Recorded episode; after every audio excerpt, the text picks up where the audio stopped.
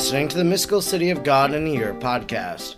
I'm Father Edward Looney, and throughout the year I'm reading and reflecting on the four volume, over 2,500 page work by the Venerable Maria of Agreda.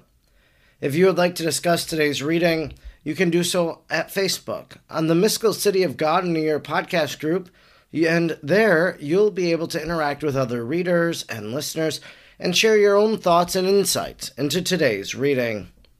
Now, let us thank God for the life of Venerable Maria of Agreda.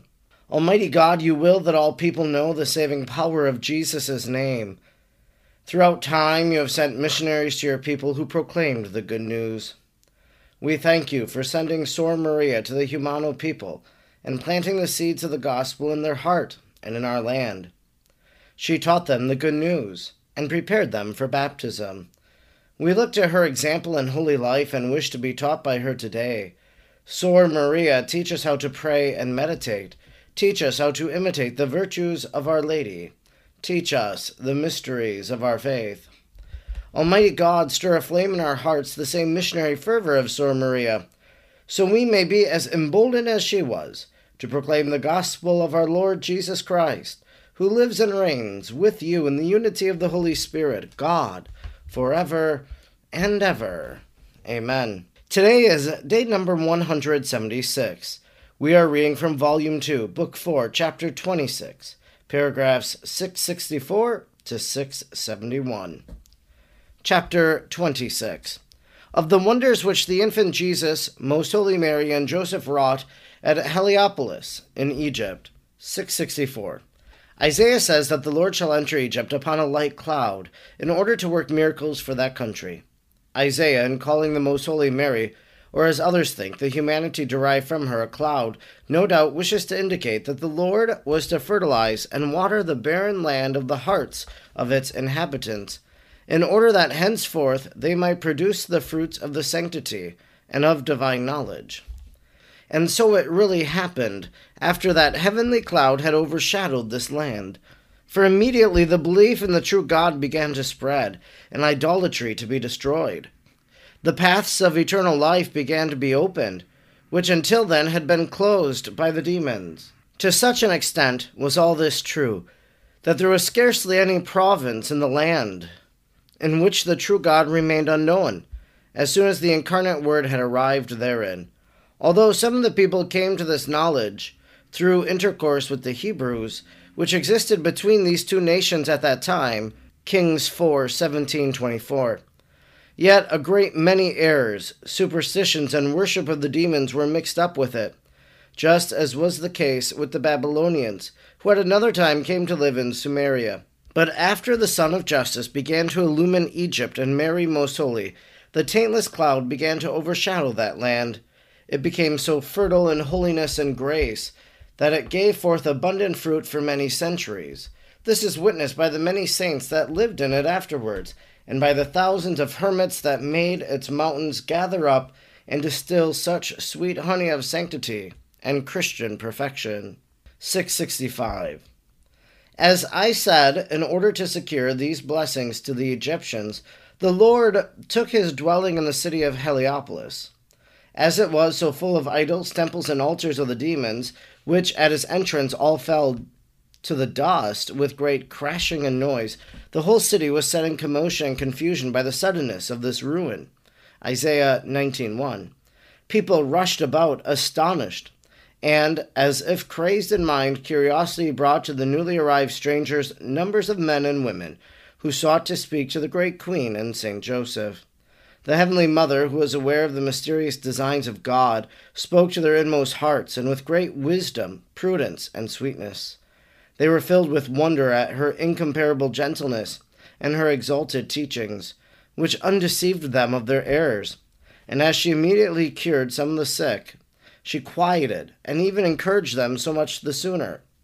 These miracles were so rapidly noised abroad that in a short time an immense concourse of people gathered to see the heavenly strangers, and the most prudent lady was forced to consult her most holy Son as to her further conduct toward this great multitude.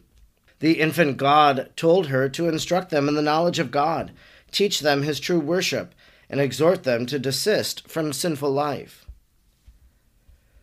666.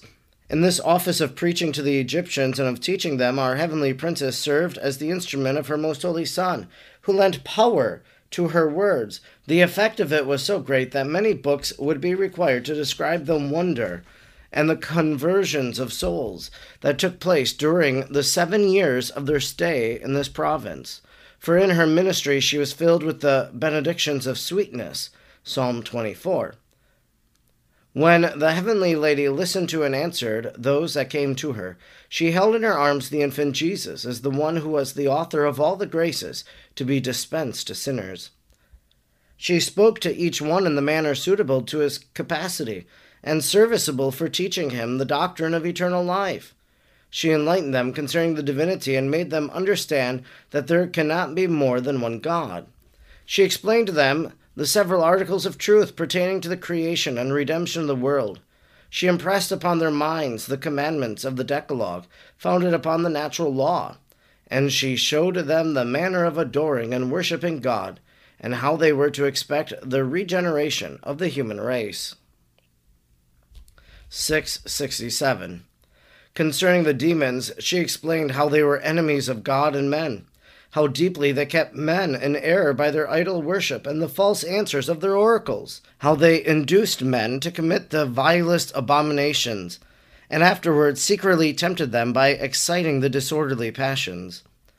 Although the Queen of Heaven was so pure and free from all that is imperfect, Nevertheless, for the glory of the Most High, she did not deem it beneath her to speak to them of those vile and impure excesses in which all Egypt was sunk.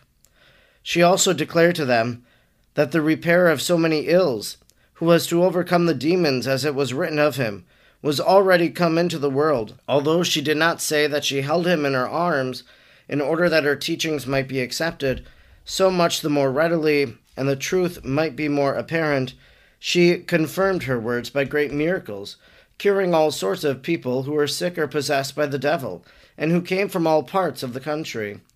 A few times the queen went to the infirmaries and conferred admirable blessings upon the sick. Everywhere she consoled the sorrowful and brought relief to the afflicted and the unfortunate, winning all by loving kindness and beneficence, and admonishing them with sweet earnestness. 668. In regard to the cure of the sick and wounded, the Heavenly Lady hesitated between two different sentiments the one of charity, which drew her to nurse the wounded with her own hand, and the other of modesty, which forbade her to touch anyone. In order that all propriety might be observed, her most holy Son empowered her to cure the men by her mere word and exhortations, while she might cure the women by the touch of her hands and cleansing their wounds.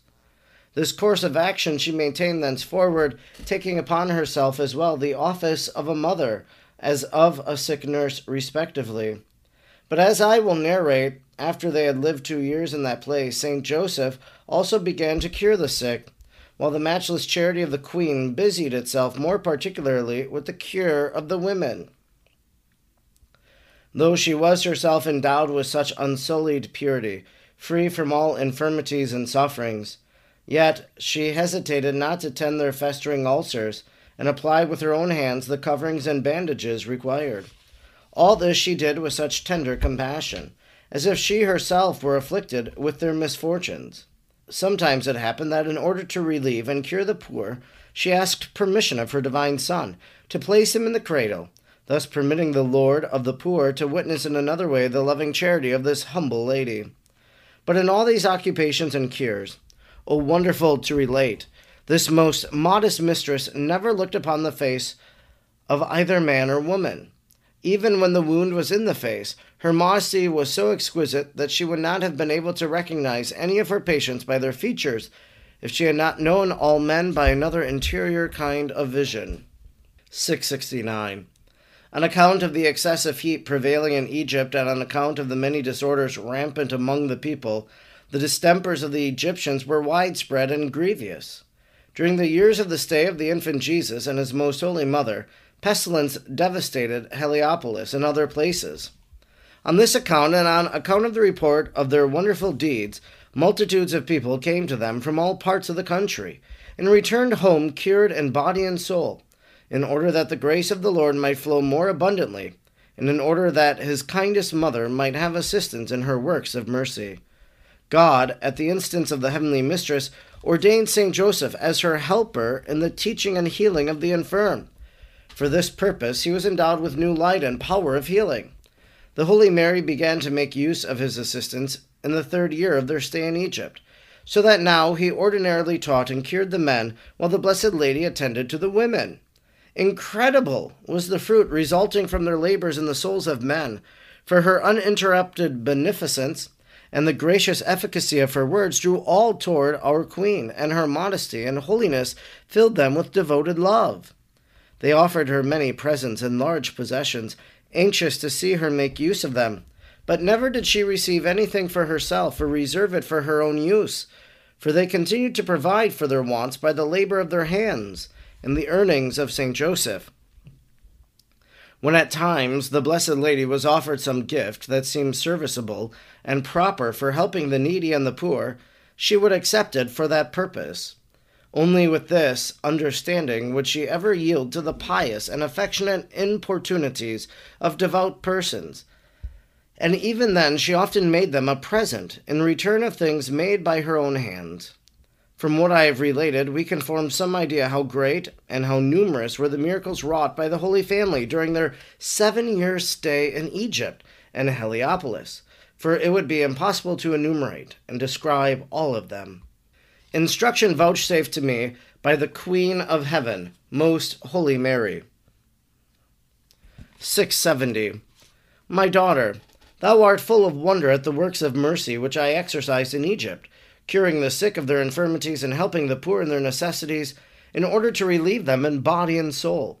Thou wilt be able to understand how all this comported with my love of modesty and retirement, when thou takest into consideration the immense love that urged my most holy Son to hasten immediately after his birth to the assistance of these people and pour out over them his immense love and his longings for their salvation.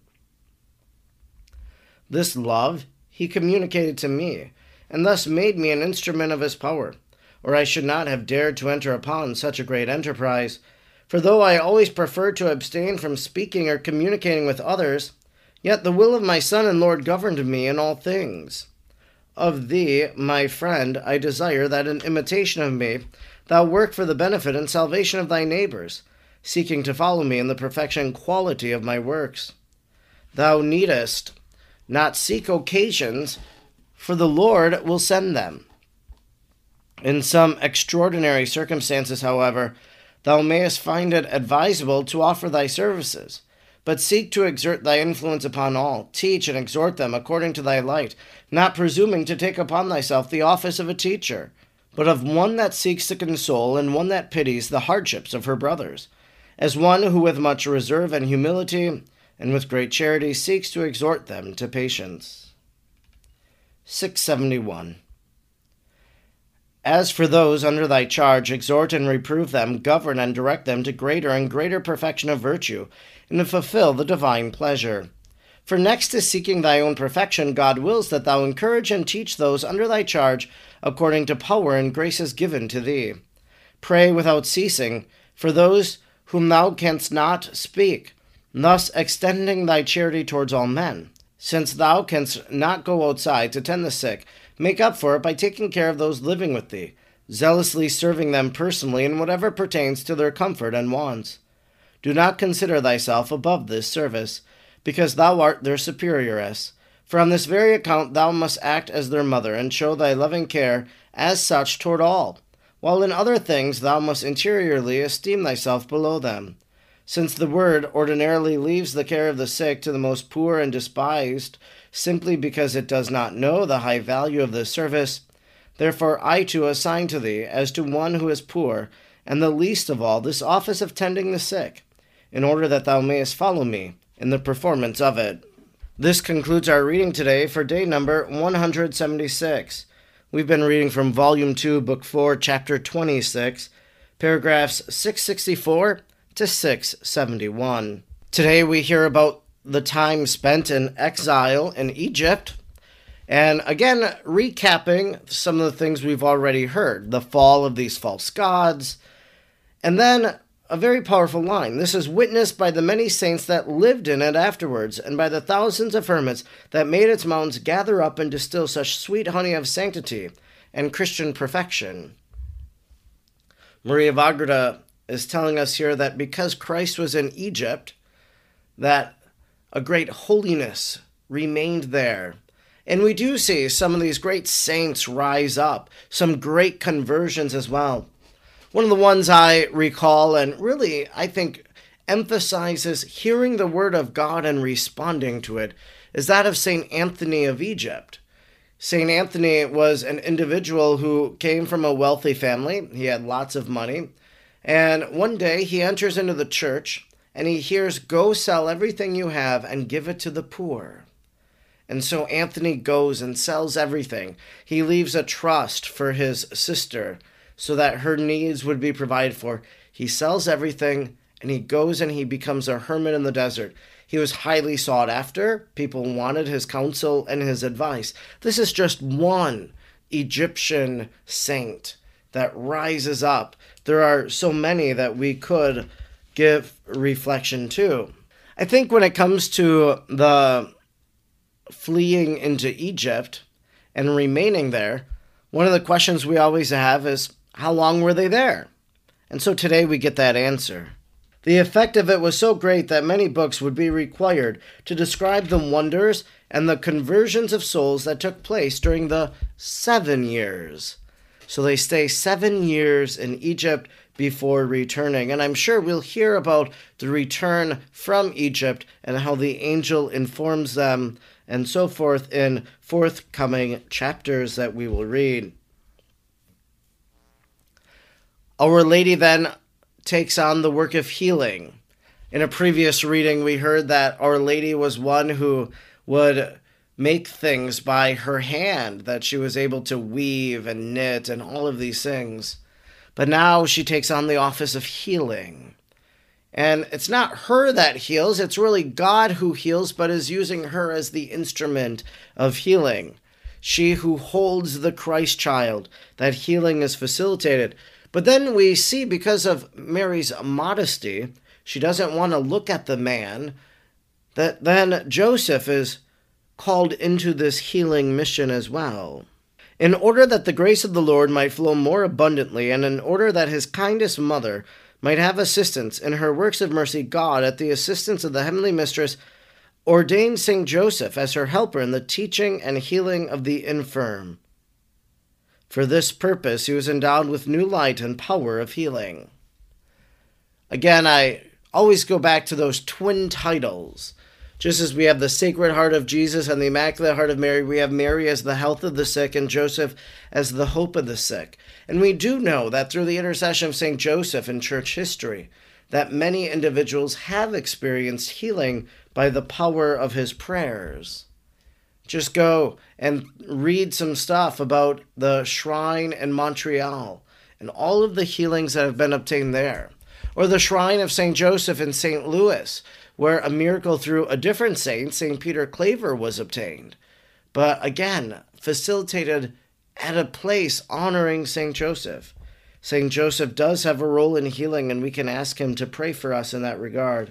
I think the takeaway from the lesson that Our Lady gives to Maria of Agreda today is that we should be open to serving the sick. If you know someone in your life, well, go and do something special for them. Maybe they need a meal. Maybe they need some yard work done. Maybe they need you to grocery shop for them.